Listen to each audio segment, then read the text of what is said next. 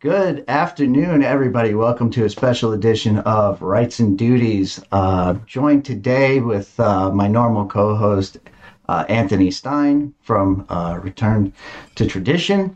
And we're joined today by Dave Riley, who we've had on before. And for the first time to the channel, Dr. E. Michael Jones from Culture Wars. We are going to be discussing today the future plans that the elites have for our nation moving forward, and not just for our nation, but for the world as a whole. I've explained that I started to actually read before the book by Klaus Schwab that is basically the premise for his Grand Reset theory, which is shaping the Fourth Industrial Revolution. The book is... It's insane what they actually have planned. So with that, I just wanted to ask Dr. Jones real quick, you know, what his impressions of all this grand resetting is. Well, first of all, this is not a new idea. I mean, the term grand reset is new, but it's been going on for quite a while. So you can look at it either of two ways. The general picture, and I think that Naomi Klein has covered this pretty clearly in her book, The Shock Doctrine, which was basically anytime there's a natural disaster, you have to be the first group of people in to offer help. And the help will be your way to take over their culture, the people who have had problems. So if you have a tsunami in the Indian Ocean, you're going to be the first one in to offer help to the victims of the tsunami. And by the way, you're going to appropriate all of their land, which you couldn't have gotten without this disaster. So that's what you're going to do there, and use the disaster as an excuse to take over. Okay, now that's a natural disaster. In many ways, the more frequent way to do this is to create an economic crash. Now, this was done deliberately in 1978 when Paul Volcker was made head of the Fed. It was done in the interest of the bondholders who were suffering from inflation. So inflation is 10%. That means at the end of the year, if you have a stable amount of money, you've lost 10% of the value. The other side of the coin is that if there's inflation, it's an inducement to borrow money because you're paying back the money you borrow with cheaper dollars, more plentiful dollars. So this was good for the people who were earning wages and also for the people who were needed to borrow money. But they are not the people who count. The people who count are the people who control the culture, and that has traditionally always been the creditors, and that's what it was in 79 when Volcker threw the entire country into an economic recession and began what would become the systematic exportation of America's industrial base to foreign countries like China and India. So those are the two things that come to mind immediately. We've already been through this type of thing. But what you see here now is the COVID crisis has given us unprecedented a state of emergency whereby they can have all the more power behind their statement of how they're going to help us rebuild. Rebuild better, build back better. I think that's their new slogan. Build back better. Build back better. So now the problem here is that as soon as someone like Klaus Schwab issues some type of book and some type of manifesto saying that this is what the oligarchs have in plan, have in store, it's not going to work. That's not the way it works because you're directly contradicting the whole premise of the way this thing has worked in the past, which is basically there's no program here. We're not trying to do anything. We're just trying to help out those poor people in Indonesia that were flattened by a tsunami. That's all we're doing. Now, the reason I mention this is because this played itself out in population control. Now, Bill Gates is a population controller. from way back. His parents were population controllers. This goes all the way back to the eugenics movement of the beginning of the 19th century. And it got increased power in 1965 when Lyndon Johnson mentioned it in the State of the Union address. Suddenly, by the end of the 60s, everyone was worried that there was going to be overpopulation. Everybody's going to starve to death. The book, The Population Bomb, by Pearl Early, came out in 1968. And it was a state of emergency. It was pretty clear, similar to this, except that it was people were going to cause all the problem. India was going to starve to death by 1976. It was all going to happen very quickly. And so we had to get on board with population control. Well, as soon as you say population control, it fails. And that's precisely what happened, because nobody is interested in population control. If by population control you mean me, oh, you want me to stop having children so that you have, more room in Wyoming? That's not going to work, and it didn't work. So what happened is that we had a big population control push in the mid-'70s. Indira Gandhi got behind it. Anwar Sadat, the Shah, and President Marcos of the Philippines all got behind population control. It was all promoted by the Rockefellers. David Rockefeller was the key guy here. And every single one of those leaders was either murdered or deposed by his own people, because the people woke up to the fact that they didn't like it. So I'm saying here, we've got what we're seeing with this Klaus Schwab manifesto is, first of all, it's not going to work if you got some oligarch with a German accent coming on and saying, well, we have this plan for you in place, and we would like you to stop objecting to this type of stuff. Not going to work. It's not going to work. Now, they're going to try. And the cutting edge, as far as I can tell, is going to be the vaccine. So they're going to say, oh, no, we're not going to force this vaccine on anyone. It's purely voluntary. Of course, if you want to get on an airplane, if you want to go to the supermarket, then you have to have this ID and so on and so forth. I think that's the way it's going to work. And I think now that Schwab has made a fool out of himself by writing this book and making that video, I think it's going to fail. Because what is the real issue here? We've been in a rebellion against oligarchic controls, worldwide rebellion against oligarchic controls, ever since the election of Donald Trump and Brexit and the Yellow Vest campaign, which is all from about 4 years ago.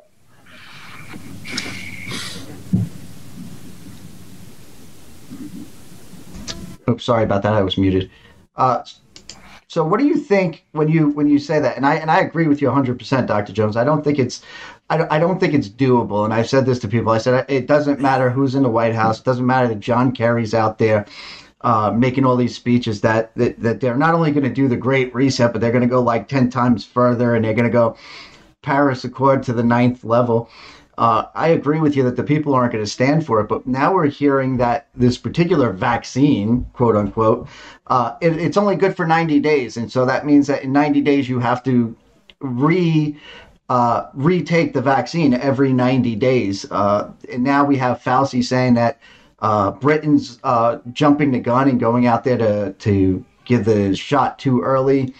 What do you think you're going to see with people? I mean, you're starting to see the people starting to reject a lot of this nonsense from the coverings of the face to the vaccines. Do you see it? Most tellingly, I saw a statistic recently that said something like half of American healthcare workers are going to refuse the vaccine.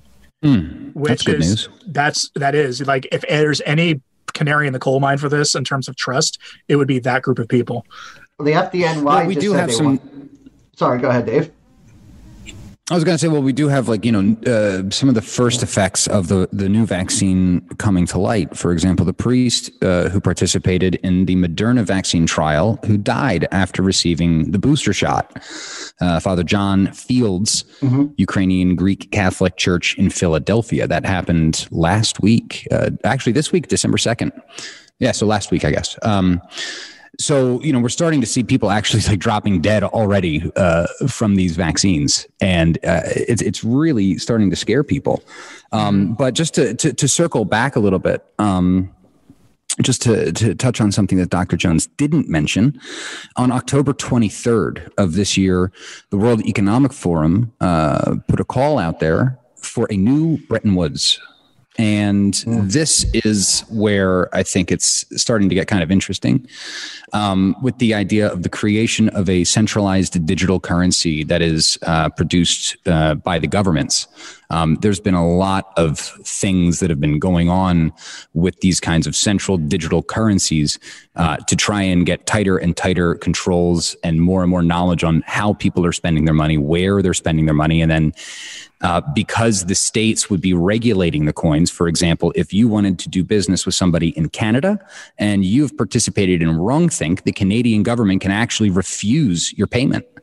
And so there's a little bit of this kind of stuff going on. I wasn't sure if anybody else had been hearing. I had been, and this is something that I wanted to bring up, that these architects of this and the biggest cheerleaders of this have in years past been also the biggest cheerleaders of both the Chinese one-child policy as well as for the Chinese social credit system.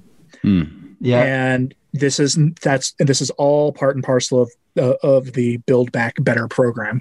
Well, I tell you, I as you know, I moonlight from my day profession into trading. And there has been in the trading market a lot of talk of governments actually seizing control of the cryptocurrencies. So 4 hours ago, actually, MSNBC or MSN.com just released a new article. G7 finance officials back the need to regulate digital currencies. So they are openly talking about this at the G7 right now. Yeah, I think that we're definitely, I mean, we're starting to see.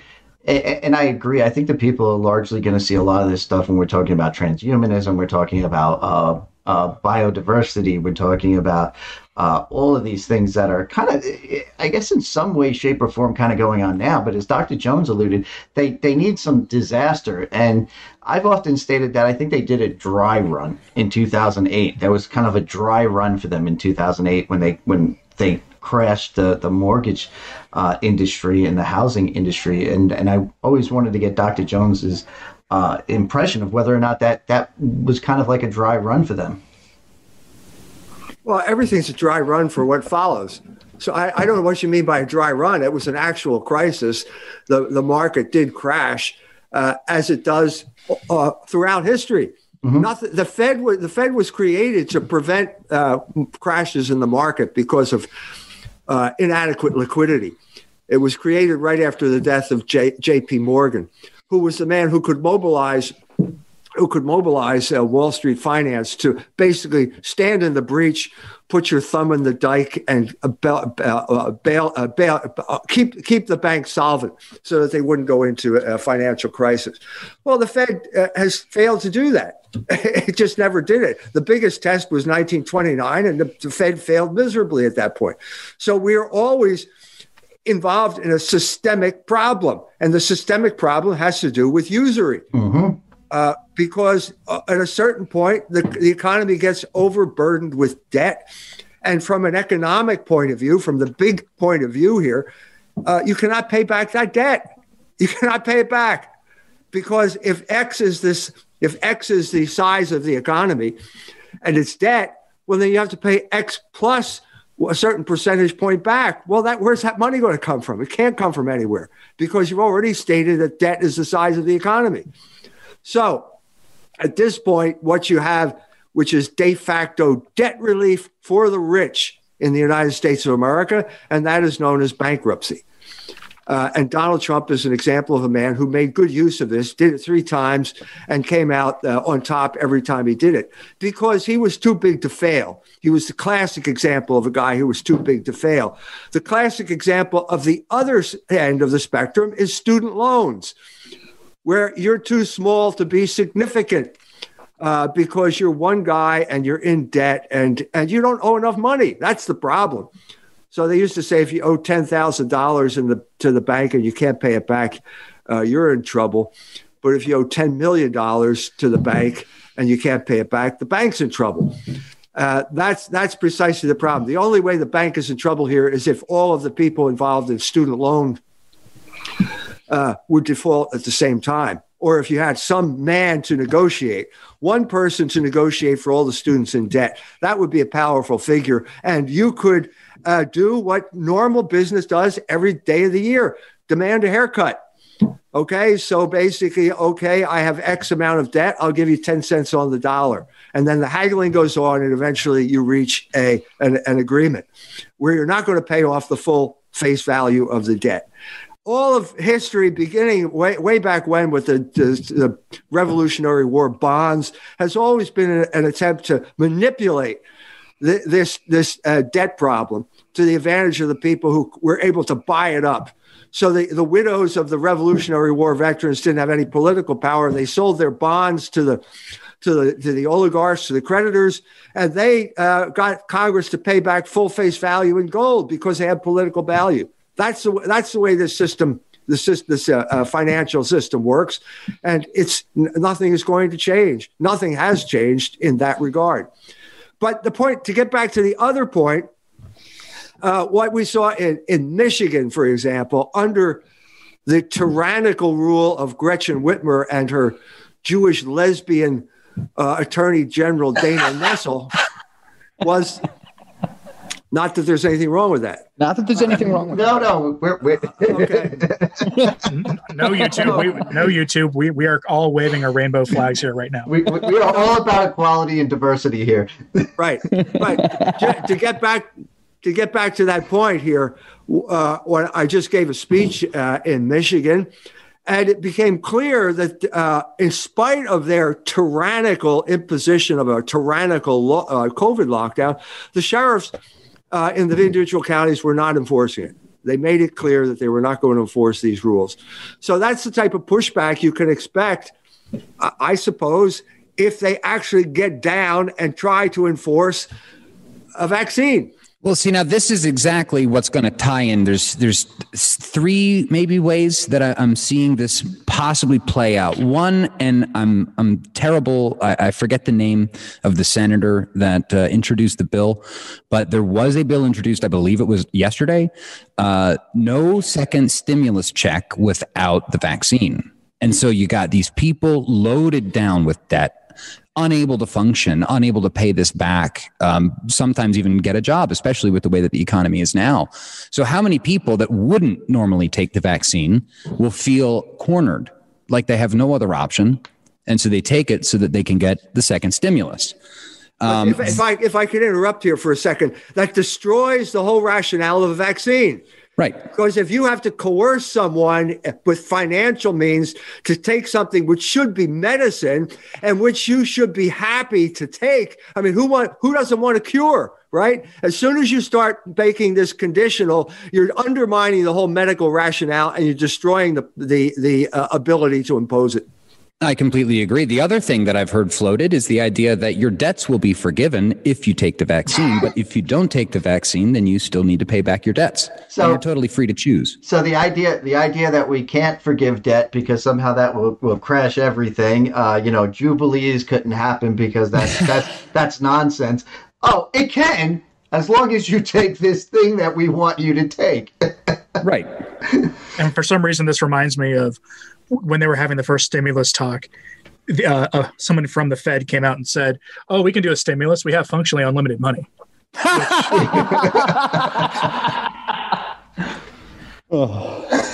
MMT.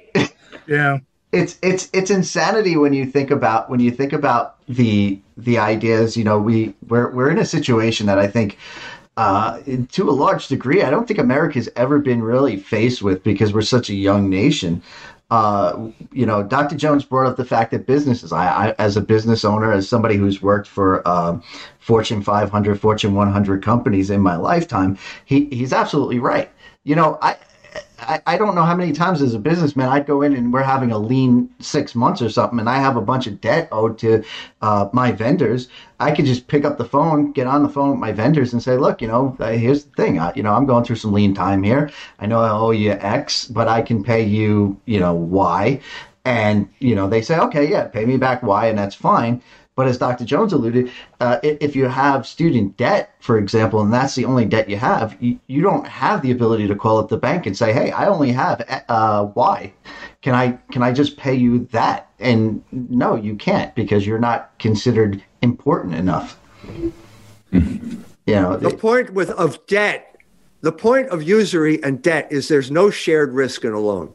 So you have a relationship with your vendors or whatever they are, and they're working out some type of relationship to preserve that. But technically, that's not what debt is. Debt is basically you owe the bank money. The bank says, sorry, you missed one payment. We're taking your house. That's the way debt goes. That's the way debt goes. Anything else is a private arrangement to keep the thing going. Yeah, I agree with you 100%. I do have a relationship with them. They want to continue that relationship because they know that throughout the time we've been together, I've made them money and they've helped make me money. And so there is that shared, Father Pesch talked about this in one of his great books, where he said, you know, the thing with the stock market, for example, is that something like a stock market is okay because there is shared, you share in the gain, but you also share equally in the loss. So it balances it out, where with usury, like you said, there's only one winner, and that's the bank, and everybody else is the loser. That's right. As Pesch said, there's no shared risk in a loan. Yep. That's why it's immoral. And I think it's... Go ahead. Okay. No, please continue. I was going to say, I think it's sad, you know, as we're having these conversations, that there's so many people like Father Heinrich Pesch that many people haven't heard of or read about. And one of the things that I've actually been trying to work on is the fact that, like, his books that have been translated into English, you want to buy them, you're going to have to pay thousands of dollars for them. And that was one of the biggest mistakes that Rupert Ederer ever made, was to going to Mellon Press. I published Rupert Ederer for the entire end of his life. I would have published his translation of the Lehrbuch der Nationalökonomie. And the first thing I know, he's already got a deal, and the book is now costs you $1,300 to buy that book. Mm-hmm. No one's ever going to buy that book. One of the main reasons I wrote Baron Metal is because no one's ever going to buy that book. And I figured I better popularize, to the extent that I can, Pesch's thinking.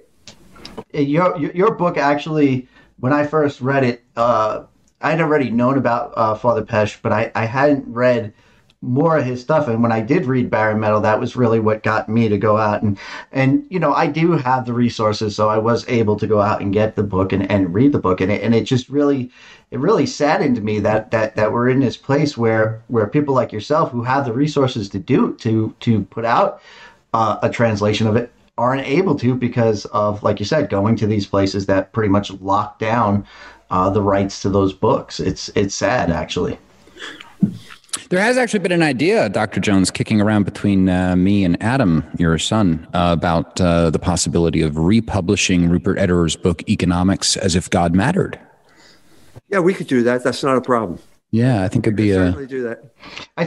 But Pesch's book has historical value, and unfortunately, it is inaccessible, and his thought will remain pretty much inaccessible to the world at large.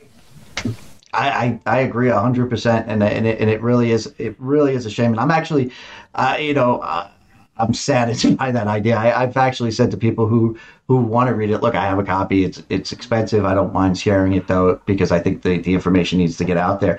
But I think to a large degree, when we talk about these resets and stuff like that, when you think back to people like Father Heinrich Pesch, Father Vincent McNabb, Hilaire Belloc, G.K. Chesterton, all of them were kind of, in one way, shape, or form, they were warning us almost 100 years ago, and in some cases over 100 years ago, of these impending problems. And you've been warning us, 30, 40 years now, Dr. Jones, about these issues. And they're disguising them as environmental issues, but I think that it's really just a financial thing.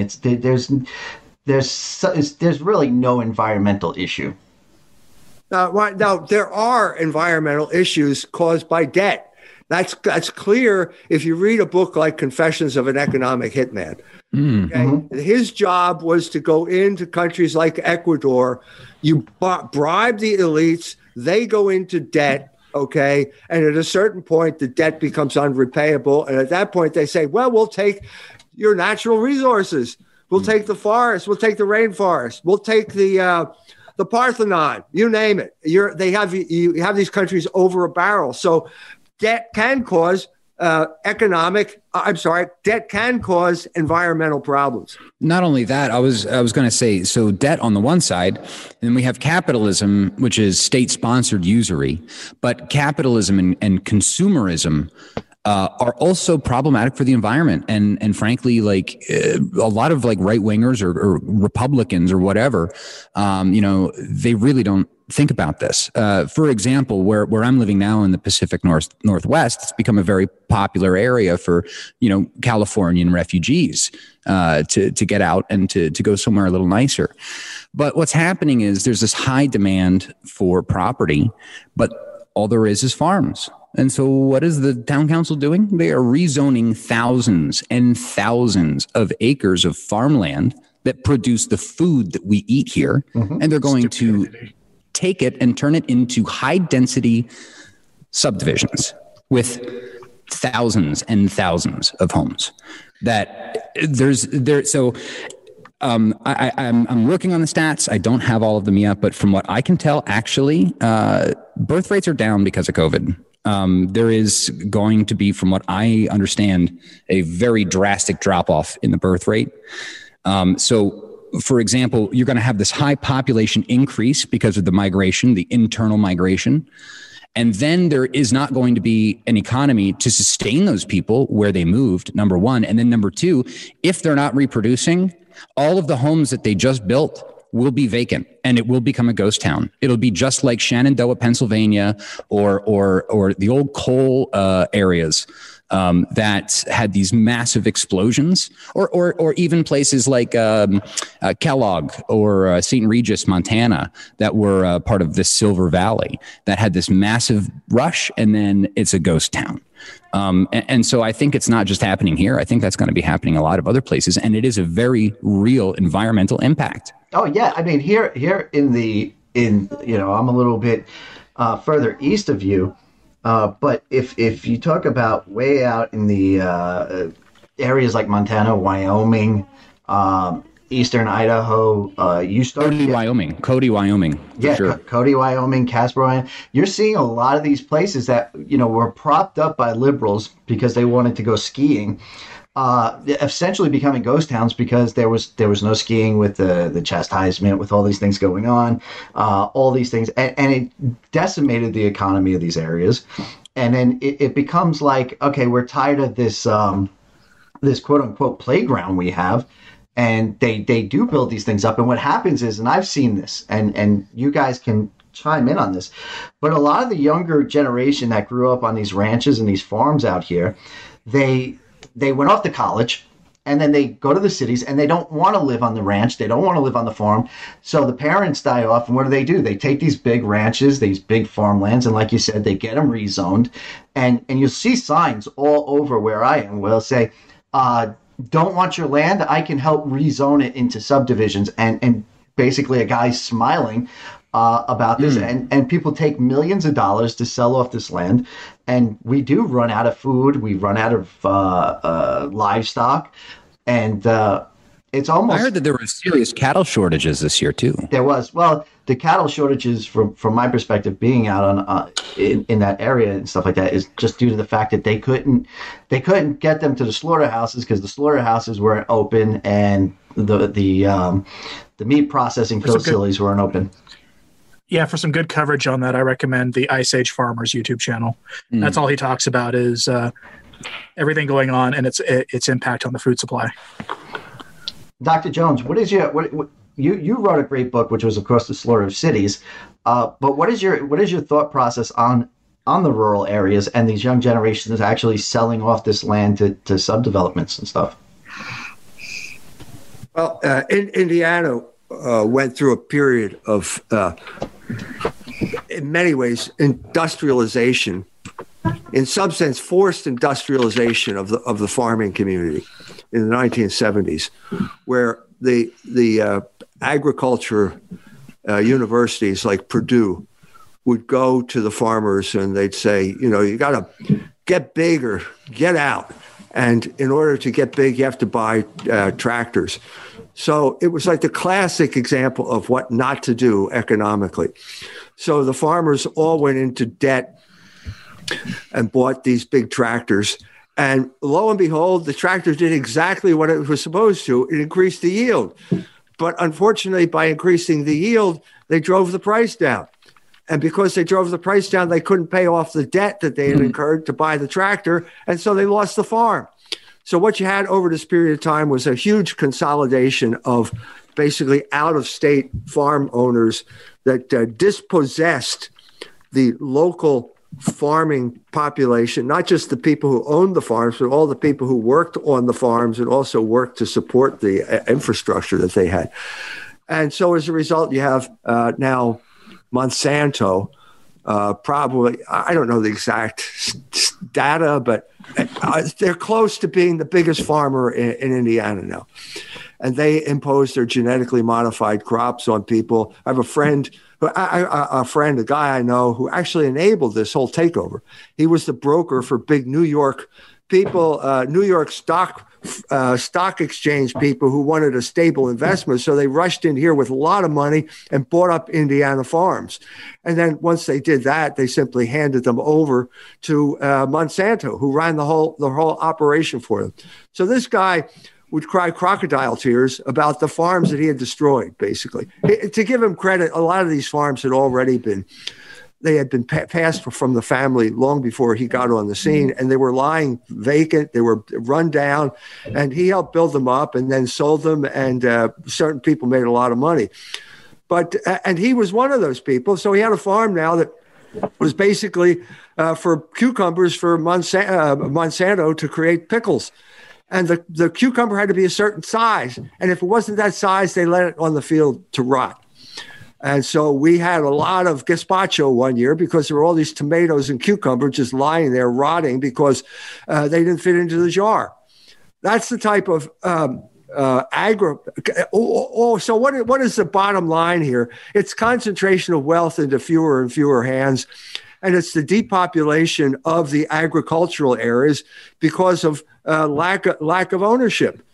You simply don't need as many people as you used to because of mechanization. And the result is a bad farming system and a group of people who are basically left high and dry when the agricultural culture departs, and they can grow marijuana, which has now become legal in Michigan.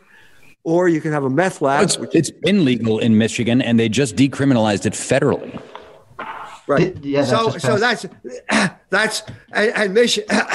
Michigan's like a classic example of the Wall Street, the Mitt Romneys of the world coming into town and wrecking the economic base, buying it up, leverage buyouts, loading it down with debt for Bain Capital, and then walking off with a lot of money, and all of the people become unemployed and the jobs end up in China. And so as a result, what's left? Well, I mean, a lot of beer now in Michigan. People are making beer. Microbreweries are doing well. Marijuana is part of it. But this is like subsistence farming. It's never going to replace the manufacturing base that was made this country prosperous in the first place. Couldn't we reuse, and this is something that I, as an architect and an engineer, I've proposed this several times. I've spoken in conferences about it. Couldn't we repurpose? If you look at the Midwest, like you're saying, Indiana and other places, and I've toured them, I've taken pictures of them for conferences. All of the abandoned factories and everything we have here in America that were basically just shuttered when all of these companies went to China and India and South America. I mean, couldn't we repurpose those? I mean, couldn't that be something that we as a nation could do to bring that manufacturing base back? Yeah, we could turn them into casinos. That's what happened in Bethlehem, Pennsylvania. The steel mill became a casino. That's the type of, see, once these people get in charge of the economy, they start calling the shots. So what has happened here? You've got all this predatory stuff that has risen to fill the vacuum. So drugs. Now we're raising drugs, selling drugs, gambling, a huge OnlyFans in gambling. All of this type of stuff, because there's no one has the capital available to do manufacturing again. It's got to we have to break. I mean, this is to Trump's credit. I think he tried to do something in this regard by breaking the relationship with China, which had become rich and powerful largely because of the outsourcing that Mitt Romney and his friends at Bain Capital had foisted on the American public. Yeah, I think not a lot of people give the due credit to Romney and Bain Capital for their destruction of the American economy. He's just as bad as Paul Singer and Elliott Management. Oh, easily. I don't want to single him out. The Carlyle Group does the same thing. These are all of these big hedge funds that are involved in the rape. BlackRock, Blackstone, all these Israeli investment. I mean, BlackRock, I think, owns something like 80% of the world. I mean, a lot. I mean, they own a lot. Somebody should Google it. I'll Google it. Yeah, I know it's. I mean, I know it's them. It's Vanguard. It's a lot of, like, as Dr. Jones rightly brings up. It's a lot of these hedge funds. A lot of these big investment banks are all involved in it, and that's where I really think, like, this quote unquote grand reset and everything like that. It is really just giving a lot more power and control, really. To big finance, And but why do you think we had Trump, Brexit, yellow vest in the first place? Yep. Because people 4 years ago, people had enough. So now they don't have enough. This doesn't make any sense. Or do you want blood in the streets? Well, you keep pushing this way, you will get what you want. To give you an idea how tone deaf these people are, some of their plans some of the plans they've spoken about publicly include how we're all going to eat less meat. Now, I don't know about you, but I live in Oklahoma, which is right between Kansas and Texas, two of the 3 or 4 hubs of barbecue in this country. And I look around my neighbors, and every time I go to the grocery store, I see, like, the alternative meat section that the Walmarts here have now right next to all the real meat, and how those are always full, and those products are always freezer burned because they've been sitting there forever. And I'm sitting here wondering, how long are they going to push this when the people in this part of the country are not going to buy it? How far, like, we're talking about an attempt to exercise control on the most intimate levels of your life, far beyond anything any tyrants in history have ever tried. This goes down to total control of your life. And these people are so far removed from reality that they think they're going to get away with this. Mm-hmm. Well, wait, and it's going to be amazing. What do you think that this guy with his German accent from Davos telling you that we're going to reset, we're going to change everything, and you're going to love it, you're going to go along with it, and you'll love to have? That's not going to work. Who? What are they thinking? Don't you realize why? I am not as optimistic. I think it's going to work. I think it's going to work.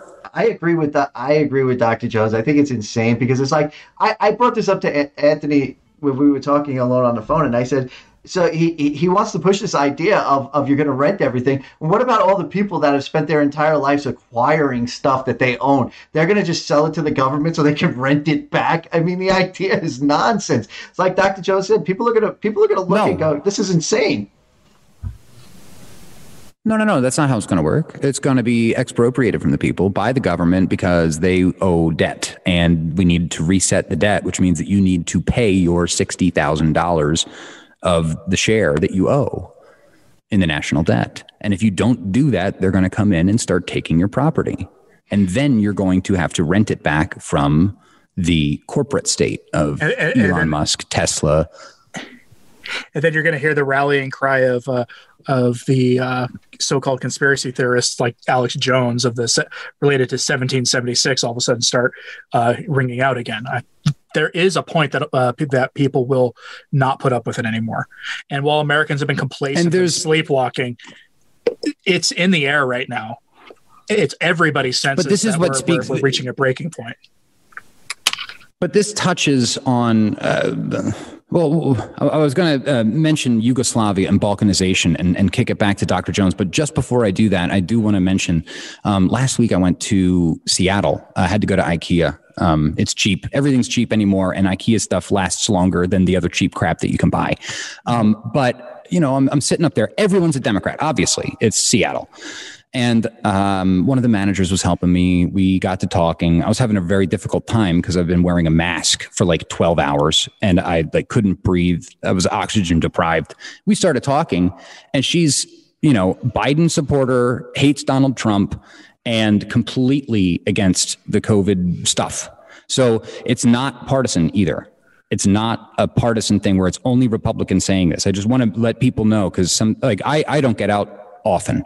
And so I can start to fall into these kinds of categories of thinking that all Republicans are anti-vax and they're all anti-mask and all Democrats are pro-vax and pro-mask. That's not true. No.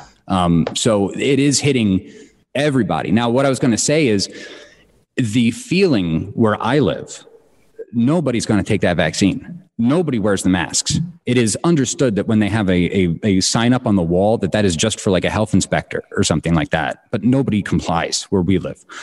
Now, in Seattle, everyone complies. Everyone is doing it. And so we had discussed a long time ago this concept of balkanization. And there's always been a conflict between rural and urban. So it's going to be hard to get this to take off in rural areas. And I'm not sure if they're going to be able to do that. And that's where I agree with you. But in the big cities, among these kinds of bug people, I think it's going to be tremendously successful. Dr. Jones? Well, obviously, the country is divided right down the middle. And no matter how who ends up in the White House, half of the country is going to be very unhappy. And so you do not have unity. And because you don't have unity, you've got resistance. Because unity gives the impression that all men of goodwill believe this. Can you think of anything where that applies today, where we'd say all men of goodwill believe that, well, you shouldn't murder your children? No, we don't have anything like that. We have lost this type of unanimity based on being an American. Now, that took a lot of work. Especially at the beginning of the 20th century, where most people in big cities came from another country. And a lot of them couldn't even speak the language. So they spent a lot of time with things like the melting pot pageant during World War I, where you'd walk into a big pot and come out when the Star Spangled Banner starts playing, you're dressed with a bowler hat, and you've all become Americans. The irony here is that identity politics has destroyed America. So you only can be an American now. It used to be you could only be an American if you were a citizen of a state. Well, now you can only be an American if you're a member of an aggrieved identity group. So you can be gay or you can be black or blah, blah, blah, any of the acceptable identity groups. But you've destroyed the ability to be an American. And because there is no unity, it's not going to be easy to enforce anything, because the main method for enforcement is you going along. So in other words, I am supposed to say, yes, all men of understanding, all rational creatures believe that disease is a bad thing and that this will prevent disease. So therefore, I want to take it. You don't have to force me to take it. It's in my interest to take this. Well, they've broken that. They've broken this compact with the American people. And as I said, if it was bad 4 years ago, do you think it's better now when basically half of the country, no matter which way it goes, is going to feel that the election was stolen? That doesn't bode well for social control. And the minute social control becomes overt, it starts to fail. That's the whole point here. Now, what about this wild card? Have you heard the idea of the cyber coronavirus yet? Anyone? Yes. But I can already see what this is. Oh, this is big. This is huge. This is huge. This is the hottest new thing. I don't know if Klaus Schwab talked about this in his book, but everybody is talking about the digital equivalent of the coronavirus. Yes. And it is being set up that this... So I heard that there was in Iran, some scientists that got offed, and I heard it didn't happen. I don't know if that's true or not, but they're setting the stage for something happening in Iran to make it look as though Iran is about to retaliate against something, and that it's possible, it's been floated, that retaliation will be this computer coronavirus. And it's going to cause the internet to shut down. It's going to cause all of these kinds of tech and government to consolidate, because that's the only way they'll be able to, quote unquote, fight this digitized version of the coronavirus. Has anyone heard this? Am I alone? No, I've heard about it. And he does mention, I got to say, his book, first off, comes off like it's a science fiction novel. Okay. Realistically, that's what it comes off to be. Well, so does Lockstep from the Rockefeller Foundation. Yeah. He does talk about like these cyber coronas, cyber coronas, and he talks about all kinds of other things that he's really kind of elating to a bit. So I'm not sure how much of that, to my opinion, is realistic. I think it's. Kind of silly, really, on his part. And again, I've always kind of taken him as like a caricature. Like Dr. Jones says, he's got the accent, but then he also comes out in these outlandish costumes that he wears, and just this really kind of just silliness, I would say, to a large degree on his part. But I think Dr. Jones makes a good point, because I guess the next question is, if we are so divided as a nation, which is absolutely 100% true, you can see it everywhere. I saw videos of New Yorkers and of an elder generation too. I'm talking New Yorkers in their 50s and stuff like that, in their 60s, jumping on top of police cars because a guy who owned a bar was arrested for opening up his bar. So you do see this big divide.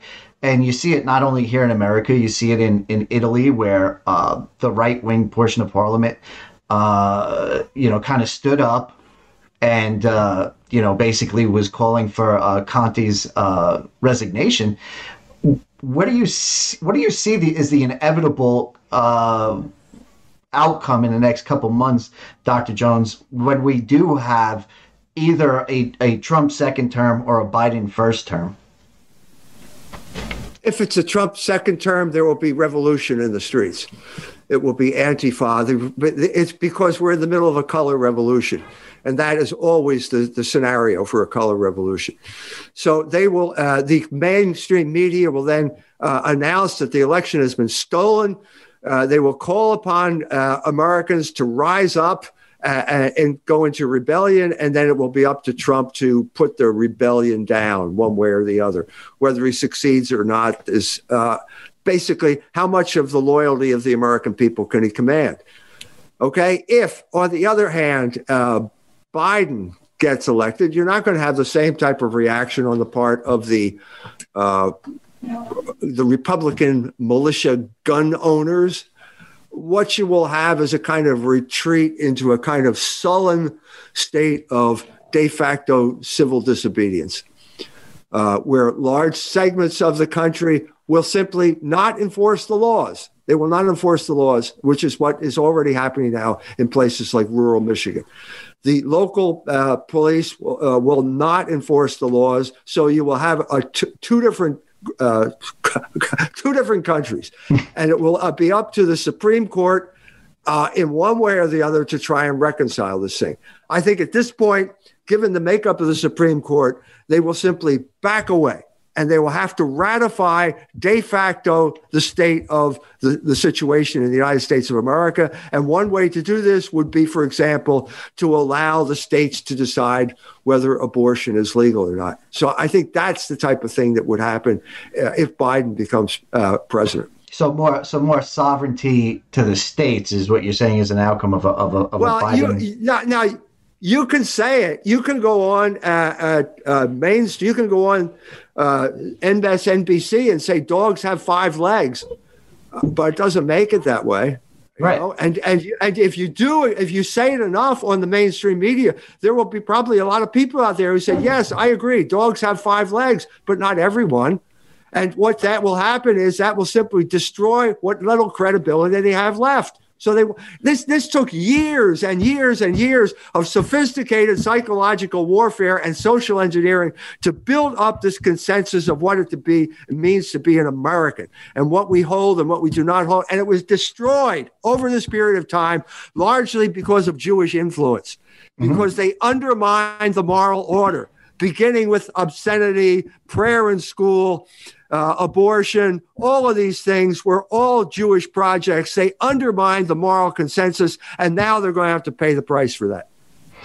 Well, if things continue the way that they have been continuing, like we've been seeing with the rise of populism, with the rise of figures like Trump, right, with those kinds of ideas, if it continues that way, there will be a reckoning for them, and they are in trouble. But if they can land this plane and get people worried about other elements, which is what I think a lot of this virus and Great Reset stuff is. It's just kind of like, taking your eyes off of their ball. And what is the ball? Well, the ball is if Joe Biden becomes president, if he is sworn in, he is going to be the most Jewish president in history. And it's more than Trump. He has more Jewish grandkids than Donald Trump. He has I believe a longer relationship with Benjamin Netanyahu. From what I understand, Joe Biden also would have known Arthur Finkelstein. I mean, he spent 30 years in the Senate. There's no way that he wasn't involved with the Roy Cohn types and the Finkelstein types. And so with Donald Trump, for sure, you've got this kind of, to borrow a term, jignat, right? These kinds of bold Jewish nationalists, Zionists, that are doing the land grabs. They're doing all of this kind of stuff. But I think that they're starting to worry that they're drawing too much attention to themselves. And I think that they want almost the cover of having another Iran deal. To kind of let the heat off of them. Well, I will say this. So, I was just going to add to your point, Dave. It just came out today that, and I keep hearing Iran, and it came out today that Pope Francis has just announced that he's going to visit Iran in this, he's going to go into Baghdad and then to Tehran. I don't know where in Iran he's going. Tehran, yeah, okay. Yep. But first he's going to Baghdad, which that was the thing I saw this morning. Yep. So he should go to the church in Gethsemane that was blown, or that Zionist terrorist tried to blow up last week. That's where he should go. I heard Iraq. I heard Iran. Yeah, they added Iran just a little while before we went on, Dr. Jones, to his trip. So it's going to be a further reaching trip in the Middle East than just Iraq. So, but regardless, the implication, of course, of a pope stepping foot into places like Iran, Iraq, Syria, even Israel to a larger degree, we're actually talking about places that largely Pope Pius himself had said, kind of belong to us anyway. So it's, it kind of brings up that same thing. And like Dave just said, we did have a church that was just recently firebombed, a Catholic church firebombed by not Palestinians. They were the ones who actually saved the church from burning down to the ground. Right. Mm-hmm. So unpopular opinion moment for people, I know, but that is true. Yes, that is our unpopular opinion de facto. It's a shout out to my buddy Mike and his unpopular opinions. But largely, I agree. We are definitely a nation controlled not just by consumerism, but by materialism and usury. I mean, I bring up the thing all the time that how many Americans actually have cash in their pocket? I mean, 9 times out of 10, it's a credit card. And honestly, I feel this kind of hit home to me a little bit when I was at the grocery store the other day and you had the bell ringer in front. And I remember 10 years ago, you could see people would reach in their pocket, pull change out. Now you don't see it at all because no one has anything in their pockets anymore. I had another experience in Seattle this week I want to share with you. So, you know, I flew in and I needed to rent a truck to go to IKEA to pick up the stuff for the house, right? So I fly in and I've never had a problem renting a car before, ever in my life. And for whatever reason, when I show up at the car rental counter, I present them my debit card because I'm not a credit card guy. And they will not allow me to rent a car.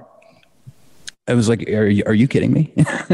So I had to do some finagling and I wound up able to get the car rental. But the point is that, you know, Great Reset, COVID-19, immunity passports, not being able to travel. The idea that the system is about to impose some sort of a regulation on you that will like limit your freedom if you don't participate in the system. It's already happened is the point. And a lot of times you become so habituated to the way that things are, you don't really notice it. And I had one of those moments where I saw how even the systems that we already have in place are you know, very, I guess, intrusive or, I mean, it's just stupid. I mean, it's like you got a debit card with cash on it and you need to authorize what, $70 on a credit card. What's the difference? What's the difference? Well, they'll typically... To me, nothing. But to them... I travel a lot for work and I have a lot of people that work for me that travel a lot. And the problem is what they'll tell you is that the problem with the debit card is that there's no insurance factor on a debit card. So, so if you get into an accident or you don't return the car or whatever else, and that's partially the reason that rental car places like an Enterprise or something won't do it. But the truth is that it's really, I think, and Dr. Jones is probably more educated on this than me, but I think it does have a usurious content because there is no interest involved if you're using just cash from your debit card. It's a pass-through, right? It's just like paying cash in a way. Point of credit card is so that you overspend at the end of the month and then go into debt. It's just a way of sneaking you into debt, as opposed to overtly getting you into debt. Right, and that's why I think that they don't want you to use the debit cards anymore. Dr. Jones, I wanted to ask you because this is pretty funny though. The idea of the coin shortage right now, where I kind of like to think that this is made up because they want you to use the plastic more than the cash. What's your thought process on this idea that there's a coin shortage in America? I think it's a function of inflation. I think the coin has become worthless, largely because of inflation.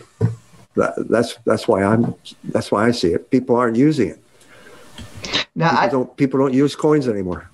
I've heard. First of all, there were machines. You remember at a certain point, Coinstar. You had machines that you used coins for. That was one of the big things. All those machines have disappeared, as far as I can tell. Yeah, there's still a couple of those Coinstar machines in my area, but they look very dusty. Like no one's used them in a long time. Like the phone. I remember putting a dime in to make a phone call. It's the only way you could make a phone call is if you had a dime. Or even the vending machines now that accept credit cards. They don't take because it's too expensive. You'd have to have a whole bag full of coins to buy a candy bar. Well, not only that, then you got to hire Brink security to come with the armored car to pick up all these heavy coins and shuttle them around. It's a real pain. I get that point. You brought up a good point, though. You said inflation. I've had some economists on the show and everything like that who've told me that, and of course they're economists, so you know I largely discount most of what they say, but have told me that inflation doesn't exist in America right now. Even though something like 24% of the currency in circulation in the U.S. was printed in the last year. Yeah. Why don't you go check out how much a Vidalia onion costs and then tell me that there's no inflation? It's funny because my wife is always like this. We'll go somewhere and she'll go, I remember when we used to be able to get this for like X, and I'm like, honey, we're in 2020 now. We're not in 1985 anymore. And she's like, I don't care. It's only worth this. Why are we paying this much money? I'm like, inflation. When I was a kid, we could go out and we would buy gas less than $1 a gallon, and we could go and shop for a week of groceries, $25 when I was 8 years old. For a family of three. So, but you have to look over the long term to see the real effects of inflation. It's not going to happen from like 1 week to the next. Right. But if you look, for example, a restaurant I used to go to down the shore, it's exactly the same restaurant. It's serving exactly the same food. And they simply added a zero to the end of every price from the time when I was there. And that was 20 years ago when I noticed that. So it's gone up since that time. Most people simply don't mention it. I don't notice it. I noticed significant inflation with the introduction of the euro in Europe in around 2000. It was the same situation. I had gone to a pub when I was a teacher there, and most of my friends were students, and you could pay 40 cents for a half a liter of beer. So I went with exactly the same guy I used to drink there with. This was in the early 21st century. Exactly the same guy. Let's go to exactly the same pub and have exactly the same drink. And he said to me, I can't afford it. I said, what? You used to be a student and you could drink yourself under the table every Friday night. And now you're the guy who owns the farm where you grew up, and you can't afford one beer because a beer now costs $6.40. Mm. All of that was the result of inflation. It was all invisible, and most of the people in Germany didn't understand what happened either. It was all because of a massive inflation of the currency, the euro, in order to pay off the reunification of Germany. Dr. Jones, do you perhaps know an estimate for the level of inflation in America? No, I don't. I've heard estimates as high as 90%. But I think that they're calculating that off of the $35 of gold with the whole the derail from the gold standard. So I think that they're looking back and saying, oh, well, $35 would have bought you an ounce of gold. Now gold is worth $2,000. Therefore, the inflation is X. Gold is constant in value. So you could say that if you had a $20 gold piece, if you had an ounce of gold, what could you buy in 1920 and what can you buy now? Well, you could buy pretty much the same thing. You could buy a suit, a tailor-made suit mm-hmm. for an ounce of gold. You can still buy a tailor-made suit for an ounce of gold. That's right. Yeah, because that suit is $1,200 and it was $3,500. Right, but that's what. Yeah, exactly. So, but that's the function. I mean, that's inflation. That is inflation, and it's a ridiculously large amount of inflation. I've heard it explained a different way, and you guys can chime in on this. I've heard it explained that, and I firmly do not believe in this being a somebody who calculates labor for a living, and labor costs and everything like that. I've heard it explained that because it's more expensive to do business today than it was in, say, 1970. But the issue is that that's not really true when you factor in that, let's just say, Apple, for example, makes an iPad or an iPhone in China, in which case they're paying pennies on the dollar for labor as opposed to what they would pay here in America. So realistically, the cost for them to make that iPad or iPhone really hasn't changed much from what it would have cost in the 1970s to versus now. So I think that they're trying to justify it by saying, well, you have all these added costs, like you have union costs and you have healthcare costs and you have insurance costs. And it's the excuse you get when you start talking about medical costs, right? They say, well, medical costs are so high because of the cost of malpractice insurance or something like that. There's one cost that they never talk about, and that is the cost of usury, mm-hmm. added into every aspect of the economy. That's what we're paying for. That's the main force that is driving inflation. Why is that? Because, first of all, in order to pay, I said this before, if X is the money supply, how are you going to pay off X plus a certain percent? How are you going to do that? Well, you do that by inflating the currency. That's how you pay off debt, traditionally. There's only one other alternative, and that's looting and conquering other countries. So, for example, Sir Francis Drake solved the debt problem in England by basically plundering the Spanish Main and brought back all that gold, solved the debt problem just like that. We don't do that anymore, although some people do. But what you do is you inflate the currency. That was the classic way that Rome solved its debt problem. You inflate the currency. The people don't know. It seems like a painless way. There's not going to be any rebellion in the street because people don't notice it. But over the course of the Roman Empire, usury made the inflation of the currency a necessity because otherwise you could not pay off debt. And so because of that, they wrecked the currency and ultimately drove everyone to the wall. All of the independent contractors had to become slaves on the big latifundia.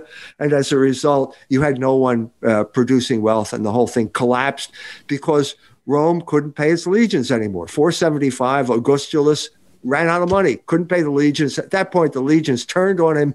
They were all Goths, foreigners anyway, and they took over the empire. Yep. And I think that's from chapter 5 of Logos Rising, part 1 or 2. It's a very good chapter. It's well worth reading. You can get it at fidelitypress.org.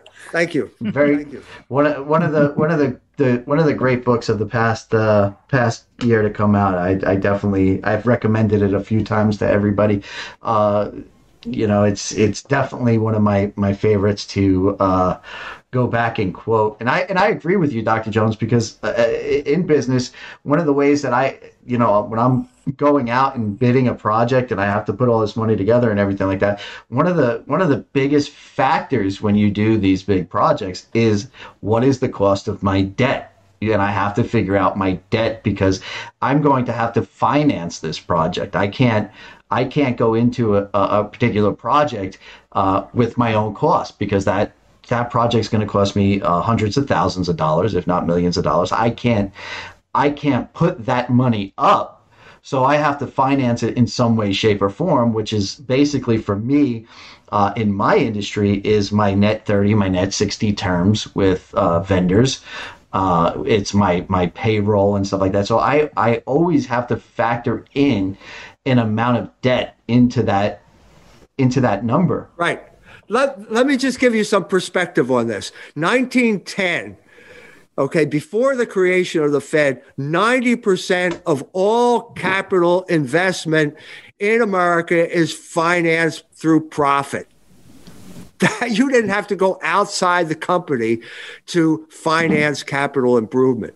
Well, that Wall Street did not like that idea at all. And so the idea was to provide cheap credit to the manufacturing companies because that would enslave them. They would be forced into that form of control. That's what happened over this period of time. Yeah, it is sad. And when you bring up manufacturing quite a bit in all your books and everywhere you talk. And one of the things that I like to point out to people is I get a lot of projects where when we're building, they'll try their hardest to say, hey, we want to do only American. And I'll give you an example of one of the things that you would think that we could get in America readily and inexpensively, which is steel. Steel I-beams and steel girders in America, red iron and stuff like that, is almost non-accessible in America today. As a matter of fact, the last project we did, I would say 80%, 85% of our red iron came from Korea and Vietnam. Yes, but we have that casino in Bethlehem. Well, we have banks. I was in Aurora, Illinois, where they opened up a Bethlehem steel plant right after Donald Trump came back into office. Obviously, that was one of the great tragedies of recent American economic history. Hey, one thing we haven't discussed, and I know we are a little over an hour, and I know Dr. Jones usually only likes an hour, but I'm also curious about anything that anybody else has heard about the, in September, Donald Trump put in an executive order staying any kinds of evictions through December 31st. And from what I understand, that has not been pushed through to the new year. So we all know from history and from statistics that the holidays are a very high time for people to commit suicide. And with the looming evictions and the uncertainty, where do you see that putting us? I mean, I think it was in Weimar, Germany. I can't remember which year it was, but they had something like 275,000 suicides, if I remember correctly. It's just going to be another thing that pushes us over the edge or helps push us closer to the edge in this country. If we don't get an extension on that, it's just another, I feel like the American Republic right now is a Jenga tower, and things, just little pieces are being taken out to help to stabilize things. And that's just another one of these things. And he could easily fix it by just extending the executive order through whatever spring break typically is in this country. Do you think that people like Kelly Loeffler would be on board with that? I mean, it would help build public goodwill, wouldn't it? Right, but wouldn't that kind of put the American dream at risk? It would build goodwill, except if you're a landlord and you're renting property. Well, there's that. So wait a minute. I can't evict my tenant. My tenant has just stopped paying rent. I have a mortgage on this place. That means I'm going to have to default on my mortgage. These are short-term fixes that do not get to the root of the matter, and they create problems the longer you keep them on the books. Absolutely agree. I think the rental question is bigger than that. The rental question is bigger than that. I mean, like you're saying, it's you can't just put Band-Aids on the problems. I'm kind of agreeing with you. Is that? Oh yeah, no, because there are people who use those houses, those properties as income, or have to pay a mortgage. And if they can't get rental income, then they can't pay the mortgage, and then they have to default. And that can build into a very unpleasant situation very quickly. Is there any condition in America that, I guess, is there any condition in Weimar, Germany that is not currently present in American politics and economy? Is there one of these kind of like signature things, for example, suicides, transgenderism, drug addiction, debt, inflation? Is there something that is not here yet? Yeah, Germany was a conquered country. The main problem in Germany during the 1920s was these onerous, unjust reparations payments that they had to pay to France because they had lost the war. That was the main problem. That was the main problem among Germans. The whole Rhineland, the whole heart of their industrial production capacity on the Ruhr had been occupied by France. Was occupied by a foreign power. So imagine, let's say, if it were Detroit in 1940, then it's occupied by the Japanese or the Russians or something like that.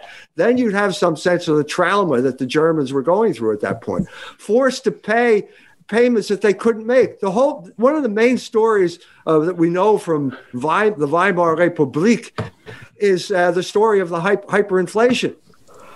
But we don't really know why. Why was they have hyperinflation? That was created by one of the greatest geniuses of the economic geniuses of the 20th century, Hjalmar Schacht, who basically understood that if you inflate, that's just what I said, if you inflate the currency, you pay off debt. That's how they paid off the debt. Inflate the currency and then stop it, burn all the money and start all over again. That's why they did that. That's the main thing that's missing. We don't have any foreign occupying. Never happened to us. Yes, we do. Not officially. Yes, we do. Yes, we do. Not officially. There might be a special interest group tied to a little strip of land in the Middle East that you're not under any circumstances permitted to like question, because that would be the least patriotic thing you can do. It's certainly not in line with America First values at all. Absolutely. We do not mention them. We love our elder brethren. Somebody in the chat here says that they used to work for a suicide watch organization and have volunteered with crisis lines. They say from that people they know that are still doing it, that they have a 4,000% increase in those hotlines. Yeah. And if, they expect that if 1/3 are serious, then the South Michigan rate around the Detroit area may jump up to 1,500%. Well, I do know, like Dave said, that Dr. Jones likes to keep it in an hour. This is interesting. Go ahead, Dave. Yes. And on that note, I'd like to say that I talked a woman off the bridge in South Bend, Indiana. I always liked that story. That's one of those, in the colloquial term, a very white pilling story. That was, that's the note I'd like to end on. It did work. She didn't jump in the river. I was able to talk her out of it. And I talked her out by simply saying, God has a plan for your life. So let's leave it at that. God has a plan for your life. No matter how bad things seem, he's always been in charge of history, and he's in charge of it right now. Absolutely. Very good. Dr. Jones, you say what is your most recent book, and what's a second book that you think that people should read to understand these times of yours? The most recent book is Logos Rising. It's available now at culturewars.com. We talked a lot about economics and Heinrich Pesch.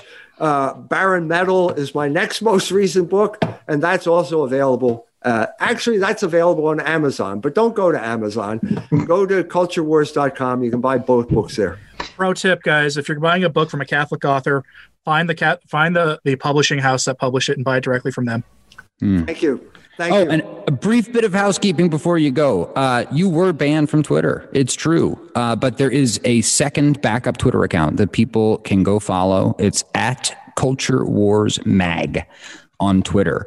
And we will be able to use that to communicate things from the desk of E. Michael Jones or from Culture Wars Magazine. So that's still there. And the December issue is out. And your latest article, The Rise and Fall of Conservatism in Michigan, will be posted later today. Thank you. And thank you for having me on. Thank you for the discussion. I look forward to having you on again soon, Dr. Jones. Yes, my pleasure. My pleasure. Good luck. Thank you. And with that, everybody, as usual, Deo Gracias. Thank you for turning in. Thank you for listening late in the day here. I did notice, and I want to say this before I hang up, is that there was some throttling going on, which I had never seen before. But honestly, I've never had a buffering issue with my connections as fast as they are. So I will say that it was completely probably done on an opposite side of the stream, so to say. So